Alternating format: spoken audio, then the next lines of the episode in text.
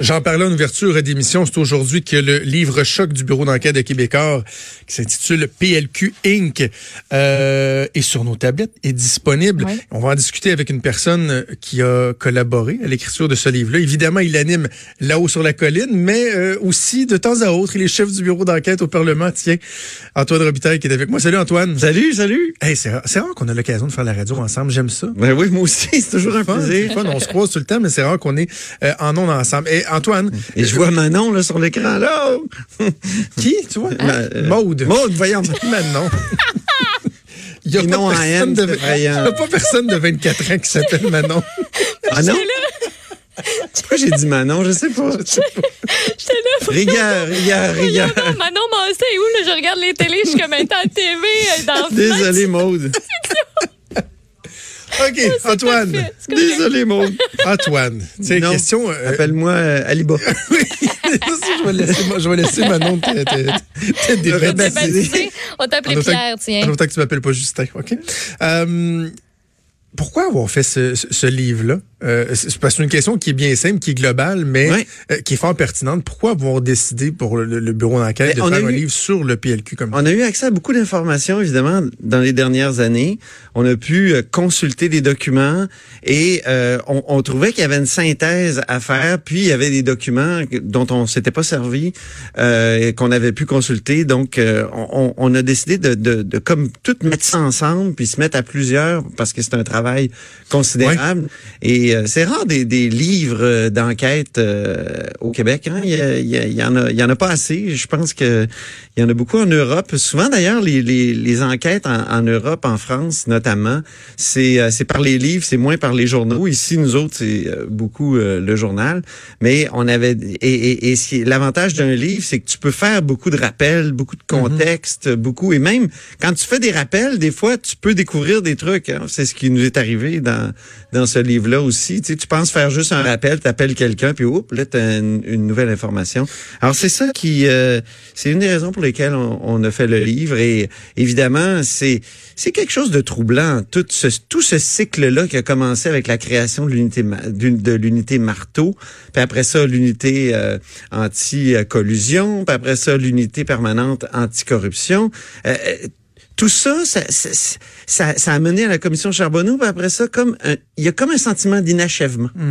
Et, Ben, et et- nous, et- on s'est dit, on, vu qu'on a beaucoup d'informations, puis euh, qu'il y a possibilité comme bureau d'enquête d'aller d'aller en chercher encore plus, on va faire un livre. Et, et c'est- une question importante, d'ailleurs, que je voulais te poser. C'est, c'est pourquoi, euh, pourquoi c'est important que, que, que le bureau d'enquête fasse ce travail-là? Parce que, sais, je parlais avec des sources libérales ce matin, bon, évidemment, ils sont embêtés par ça. Là. Ils peuvent pas se réjouir de, ce livre-là. Là, certains disent, ouais, mais en même temps, euh, est-ce que les médias doivent se substituer à la justice? Ben justement, c'est qu'il y a tellement de réponses euh, qui ne sont pas données, de questions qui demeurent en suspens, en suspens parce qu'il y a des enquêtes qui n'aboutissent pas, Mais oui. qui ne finissent plus de finir. C'est pas des enquêtes qui se terminent dans lesquelles on dit ben vous savez quoi finalement il n'y aura pas d'accusation de portée dans ce dossier-là. C'est des enquêtes qui ne font que piétiner. Donc c'est normal qu'à un moment donné il y ait cette soif là d'apporter des réponses euh, aux questionnements qu'on peut avoir collectivement.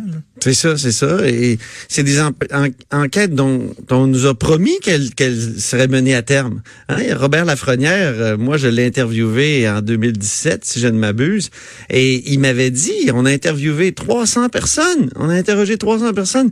C'est sûr qu'on va mener ça à terme, c'est certain. Donc, euh, et, là, qu'est-ce qui se passe depuis ce temps-là? Ben rien. Rien. Euh, Il y a Robert Lafrenière qui part. Alors, c'est toute la question de, l'indépendance euh, de, la, de la justice, du politique. euh, ça, pose des grosses questions, ce livre-là. Ce qui est possible, tu sais, après la commission Charbonneau, on s'est dit ce qui est possible de, de, déposer des accusations contre le politique? Et et il y en a eu très peu, alors que ce qu'on trouve dans, dans notre livre, c'est qu'il y a des choses troublantes. C'est sûr qu'il n'y en a pas eu d'accusation contre Jean Charest, contre Marc Bibot, mais euh, notamment dans, dans le projet Justesse, euh, OK. il y a tout un chapitre sur le, le projet Justesse. C'est une enquête, c'est une des plus vieilles enquêtes de l'UPAC. Et euh, c'est l'enquête sur le scandale de la SIC. Et c'est une enquête là où... euh, c'est Monique Jérôme Forget là qui disait euh, que c'est c'était pas, pas, prestigieux. C'est pas prestigieux. Exactement. et et, et c'est- et c'est vraiment de la malversation de, de, de calibre euh, olympique. Là. c'est c'est fou là, ce qui ce qui est ce qui est reproché. Et, je me souviens lorsque les reportages sont sortis sur cette histoire-là, euh, Antoine, tout semblait euh, ficelé, clair comme de l'eau de roche. Ben oui. Sais, je, je, veux dire, les, les zones d'ombre étaient peu nombreuses là, dans le travail journalistique qui avait été fait et pourtant, plusieurs années plus tard, il n'y a toujours aucune accusation de porter dans ce dossier-là. Il faut aller voir le chapitre 7 là-dessus. Euh, ah oui? Non, il n'y a aucune, euh, aucune accusation, effectivement. Mais les, les principaux protagonistes, Franco Fava, Charles Rondeau, puis euh, William Bartlett, s'attendaient à être arrêtés. Ah oui? il y a des enregistrements qui le disent. Là. Hein? Euh, alors, c'est c'est spectaculaire, c'est troublant. On se dit pourquoi ça n'a pas abouti? Est-ce que c'est la proximité du pouvoir? Est-ce que on peut poser aussi la question Est-ce que les policiers euh, peuvent faire leur travail en matière de corruption aujourd'hui avec toutes les obligations juridiques qu'ils ont aussi? Ça, c'est une autre question intéressante. Est-ce que le livre se penche sur ça? Sur, ben, par exemple, essayer d'expliquer pourquoi l'UPAC n'est pas capable d'aboutir. Nous, on suit les enquêteurs. On a des enquêteurs qui disent, euh, tu sais, à un moment donné, qui sont en furie parce qu'il n'y a pas de dépôt d'accusation. Le DPCP est pas là, est aux abonnés absents. Euh, tu sais, il, y, a ça là. Et, euh, pourtant, pourtant, souvent les, les policiers euh, ils ont, euh, ils ont en masse de matériel. Alors, il y a des questions qui, qui se posent. Mais, mais de quel ordre, Est-ce que c'est possible? Tu sais, quand tu vois tous les procès tomber, là, tu sais, contre euh, Zampino, puis euh, tout ça, est-ce que c'est possible aussi? Est-ce que c'est rendu impossible d'accuser en ces matières-là? Est-ce que c'est trop complexe aussi? C'est compliqué, la fraude, là. non, mais c'est ça. OK, essayons d'apporter un éclairage, là. Quand on essaie de comprendre pourquoi ces enquêtes-là aboutissent pas, est-ce que, bon, une lourdeur administrative, ces difficultés de, de monter les dossiers, euh, trop de contraintes, etc. Est-ce que ça peut être ça? Est-ce qu'on parle, est-ce qu'on doit parler d'incompétence? Une deuxième piste. la troisième piste, qui est la, la plus grave, celle de l'ingérence politique dans le processus judiciaire. quand on évoque ça, certains vont parler de conspiration, de conspirationnisme? Est-ce qu'il y a des éléments, est-ce que c'était abordé dans le livre, est-ce qu'il y a des éléments qui pourraient tendre à démontrer que euh, on a raison de, de craindre qu'il puisse y avoir de l'ingérence politique dans notre processus légal, judiciaire, policier? Ben, il n'y a pas de, de, de, document clair où on dit là, il y a eu ingérence. Mais tu sais, il y a des choses troublantes comme l'annulation d'une, d'une filature, par exemple, sur Eddie Brandonnet.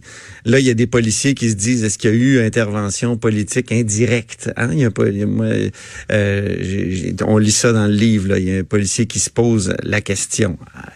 Et évidemment, et, toutes ces enquêtes-là sont, sont, sont enlisées. Alors, euh, est-ce que c'est des gens qui euh, veulent ne pas euh, déplaire à leur, à leur supérieur politique, aux élus? Hmm. C'est la question qu'on peut se poser aussi.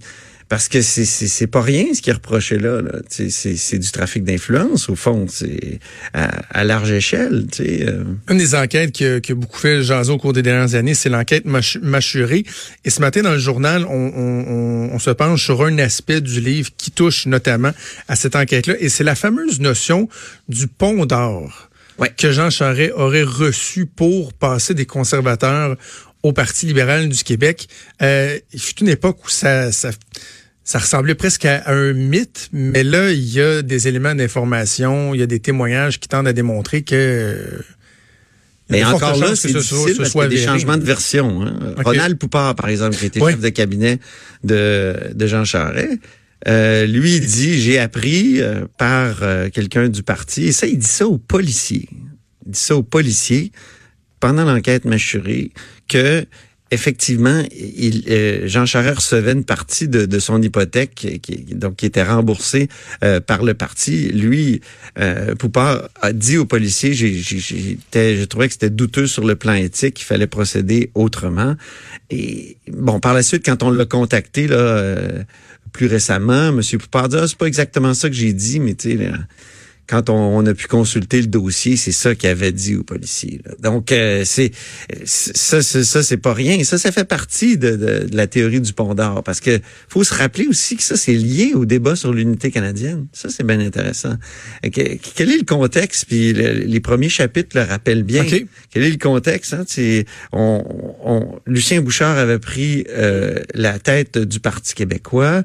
Euh, Monsieur Parizeau était parti après le référendum de 95. Il y avait le plan A, donc euh, convaincre euh, les Québécois de rester au Canada. il y avait le plan B, euh, les contraindre de rester au Canada. Et il y avait le plan C.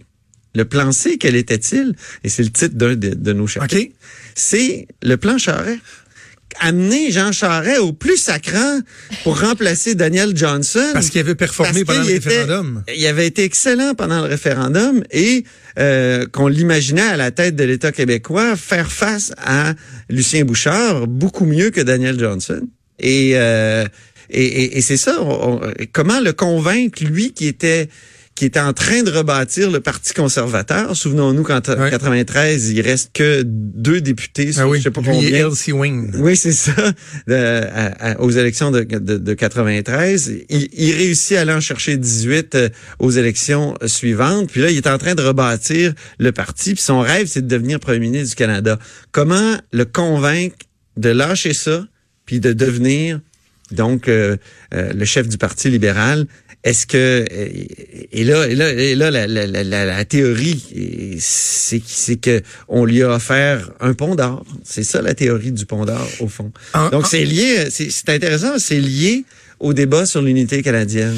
Un pont d'or, là, à partir de quel moment ça devient problématique? Parce que de donner, mettons, une somme d'argent à quelqu'un pour le convaincre de passer euh, d'un camp à un autre, que ce soit dans des entreprises. certains vont appeler ça, mettons, des bonnets à la signature ou quoi que ce soit.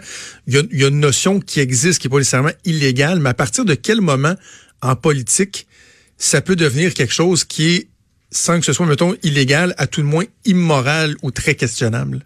Il y a des gens qui racontent aux policiers que il y, a, y a une rumeur très forte qui circule, qu'il y a un fonds qui a été créé pour, pour Jean Jarret. Donc, ça, on l'évoque. Euh, c'est évoqué dans les interrogatoires. Et, et, et donc, euh, si ça, ça a été fait, évidemment, c'est problématique. C'est une forme d'achat, là. C'est euh, c'est ça. Donc, moi, ça, ça, je trouverais ça problématique. Effectivement. Le livre est publié euh, aujourd'hui, PLQ Inc. Antoine Robitaille, tu as été une des personnes qui a collaboré à ce livre-là. J'imagine que tu auras l'occasion de revenir dans, dans La Haut sur la Colline aussi aujourd'hui. Oui, je reçois Alexandre Robiard, euh, qui a Ton collègue qui a aussi travaillé. Alexandre Robiard, qui est du bureau d'enquête, qui a travaillé là-dessus de façon euh, intensive ces ben, derniers mois. Antoine, on va vous écouter assurément et on va lire avec beaucoup d'intérêt. Ouais, ça vaut la peine. Merci Antoine, salut. Ah, je pensais qu'on y allait d'un sweep tout de suite avant l'entrevue. Euh, on parle carrément de d'autres choses, on s'en va carrément ailleurs. Je vous parle des distractions au volant. Je sais pas si tu as vu l'article de Radio-Canada, Maude. Et les distractions au volant, finalement, on parle de quoi? On parle du cellulaire au volant. Là. Euh, c'est un phénomène de plus en plus documenté. Les effets concrètement que ça a. En fait, ce que Radio-Canada nous, nous apprend, entre autres, c'est que pour la première fois, en 2017, les distractions au volant ont dépassé euh, l'alcool et la drogue au volant comme cause principale de collisions mortelles. C'est fou, hein? C'est assez incroyable. C'est dire qu'il y a vraiment euh, une problématique, même si on a beau euh, augmenter les amendes et tout ça il y a une problématique qui est bien, bien, bien réelle. Et là, l'impact, c'est que les assurances vont nous coûter de plus en plus cher. En fait, c'est déjà arrivé. Pas juste votre prime d'assurance si vous vous faites pogner. Euh, avec votre cellulaire au volant. Non, de façon générale, les primes d'assurance vont augmenter, vont grimper en flèche. En fait, certains même parlent euh, d'une crise potentielle de l'assurance. J'ai eu l'occasion un peu plus tôt, avant l'émission, de m'entretenir avec Louis Cyr, celui que l'on appelle l'homme fort de l'assurance, pour essayer de euh, jeter un éclairage donc sur ce phénomène-là. Je vous présente dès maintenant donc l'entrevue avec Louis Cyr.